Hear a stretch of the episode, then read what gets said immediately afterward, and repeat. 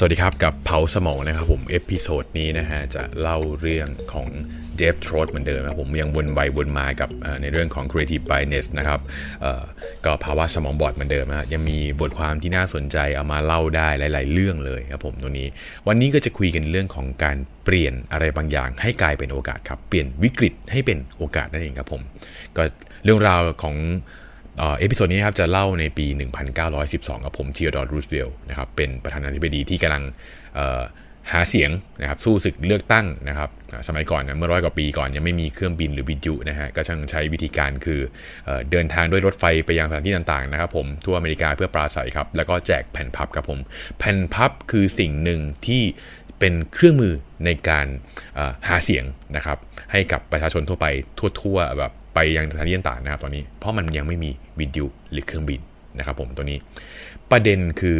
ไอ้เจ้าแผ่นพับนี่ครับมันจะประกอบไปด้วยคำปราศัยนะครับที่ประชาชนเนี่ยจะได้อ่านแล้วก็ได้เห็นว่าเออมันคือสิ่งที่ย้ำเตือนว่าเนี่ยคำพูดของรูสเวลเนี่ยมันจะทำอะไรบ้างนะครับผมตัวนี้นะครับในการเดินทางหาเสียงครั้งหนึ่งของรูสเวลนะครับผมหนึ่งในรถไฟขบวนนี้อัดแน่นไปด้วยแผ่นพับที่จัดพิมพ์อย่างสวยงามเรียบร้อยแล้วนะครับ3ล้านแผ่นนะครับสล้านแผ่นเลยนะครับผมแผ่นพับ เกือบสามสามล้านเลยนะครับผม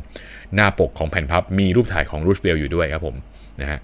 ขณะที่กำลังตรวจสอบแผ่นพับอยู่ครับทีมงานคนหนึ่งนะครับที่เป็นฝ่ายของเอ่อ CI แล้วกันเนาะหรือมาคอมนะครับกำลังตรวจสอบอยู่นะฮะ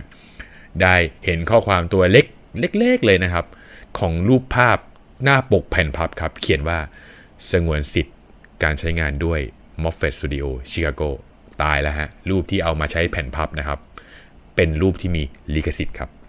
นะ ก็น่าจะก็น่าจะเคยเจอบ่อยก็คือเสิร์ช Google แล้วก็ใช้รูปภาพที่อยู่ใน Google มาทำแล้วก็เกิดลิขสิทธิ์ภาพนี้เกิดขึ้นมาครับผม พวกเขาก็ตรวจสอบอีกรอบหนึ่งนะครับ ตรวจสอบว่าเฮ้ยรูปนี้มันมีลิขสิทธิ์จริงหรือเปล่า สุดท้ายมันมีครับ แล้วก็แน่นอนว่าค่าใช้จ่ายสำหรับการใช้รูปครับผม ต้องจ่าย 1 ดอลลาร์ต่อ 1 แผ่นพับ 1 แผ่นนะครับผมนั่นหมายความว่าเขาต้องจ่ายเงินถึง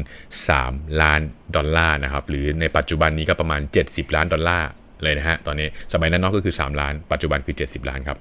เขาไม่มีงบครับรูสประธานาธิบดีรูสเวลไม่มีไม่มีงบนะครับ ก็ไม่สามารถที่จะยกเลิกการแจกแผ่นพับได้ด้วย เพราะว่ามันพิมพ์มาแล้วอะ่ะมันพิมพ์มาเยอะมากเลยทำยังไงดีนะครับ เพราะว่า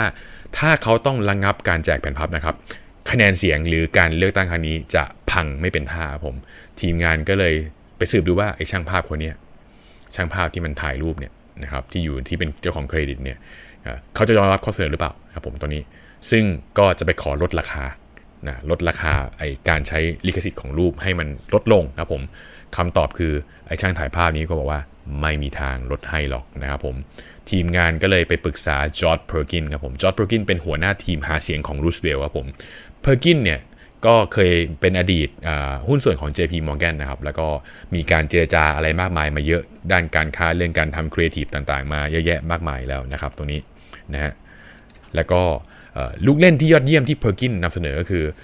ให้เปลี่ยนนะครับอีกฝ่ายนะครับที่เขาจะต้องมาเอาโทษเอาผิดของรูสเวลเนี่ยให้กลายเป็นโอกาสที่เขาจะได้มีชื่อเสียงครับ ก็เลยใช้วิธีการคือโทรเลขไปหาช่างภาพว่า เรากำลังคัดเลือกรูปของธีโอดอร์รูสเวลที่จะนำไปใส่บนหน้าปกของแผ่นพับนะครับ หลายล้านแผ่นนะครับ และนี่คือโอกาสครั้งใหญ่ของสตูดิโอต่างๆนะครับ ในการเผยแพร่ผลงานสู่สายตาประชาชนนะครับผม ถ้าคุณประสงค์จะจ่ายเงินให้เรานะครับ เพื่อแลกกับการใช้รูปของคุณโปรดตอบกับโทรเลขโดยด่วนที่สุดครับ ปรากฏว่าไอ้ช่างภาพคนนั้นครับที่เป็นเจ้าของรูปถ่ายที่ทีมงานทำแผ่นพับเนี่ยเอาไปใช้นะครับ ยินดีจ่ายเงิน 250 ดอลลาร์ครับ ก็ประมาณ 6,000 ดอลลาร์ในปัจจุบันเนาะและจอร์จ เพอร์กินก็ตอบไปว่าเฮ้ยเขายอมรับข้อเสนอแล้วว่ะหมายความว่ามันเปลี่ยนครับผมเปลี่ยนจากตอนที่เจ้าของภาพเนี่ยเขาจะเป็นคนดึงค่าลิขสิทธิ์ไปใช้ครับกลายเป็นว่าย้อนแผนกลับไปอะฮะว่าเฮ้ยนี่ถ้าเกิดคุณมานำเสนออยากได้รูปที่สุดคุณส่งมาเลย เจ้าของภาพนี้เขาก็อยากจะรู้สึกว่าเฮ้ยภาพของเราอาจจะเป็น ภาพที่สร้างชื่อเสียงให้กับตัวคนถ่ายเอง ก็เลยยอมเสียเงิน 250 ดอลลาร์ครับผม และก็กลายเป็นว่าแผ่นพับ